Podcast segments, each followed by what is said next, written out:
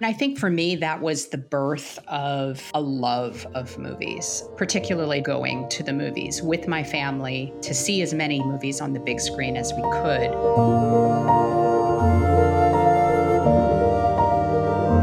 This is writer director Sean Durkin. I'm Julie Taymor. My name is Ben Mendelsohn, and this is My Life in Movies. My Life in Movies. My Life in Movies. Those first movies you see, I think, are so formative. I remember being terrified watching that movie and yet feeling like I could never go back to a life without movies in a theater. And I told my mother, Mom, you see this film? I want to become an actress and I want to act like Scarlett. And I wasn't thinking I was I'm gonna do movies all my life. It's just like the first time I wanted to say something. It came up very mm-hmm. naturally in the shape of a movie. My Life in Movies asked some of the Academy's favorite filmmakers to take us on a personal journey through the movies that made the biggest impact on them throughout their life. What movie scared them as a child? What movie did they identify with as a teenager?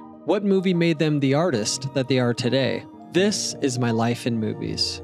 I remember going up to this like living room. It was kind of in an attic and he was like, We're gonna watch this. This will blow your mind. Oh, yeah. No, I literally saw that film and I was like, I'm doing film now. And uh, secretly applied to colleges for film outside of my parents' knowledge. Rashomon is the movie that made me want to make movies. Taxi Driver was my favorite film. I've probably seen it circa a hundred times. I feel it as one of the most important films I have ever connected to. I can't say enough how important the movie is to me. You can listen and subscribe to My Life in Movies wherever you get your podcasts. And we are at the Academy on Twitter, Instagram, and Facebook.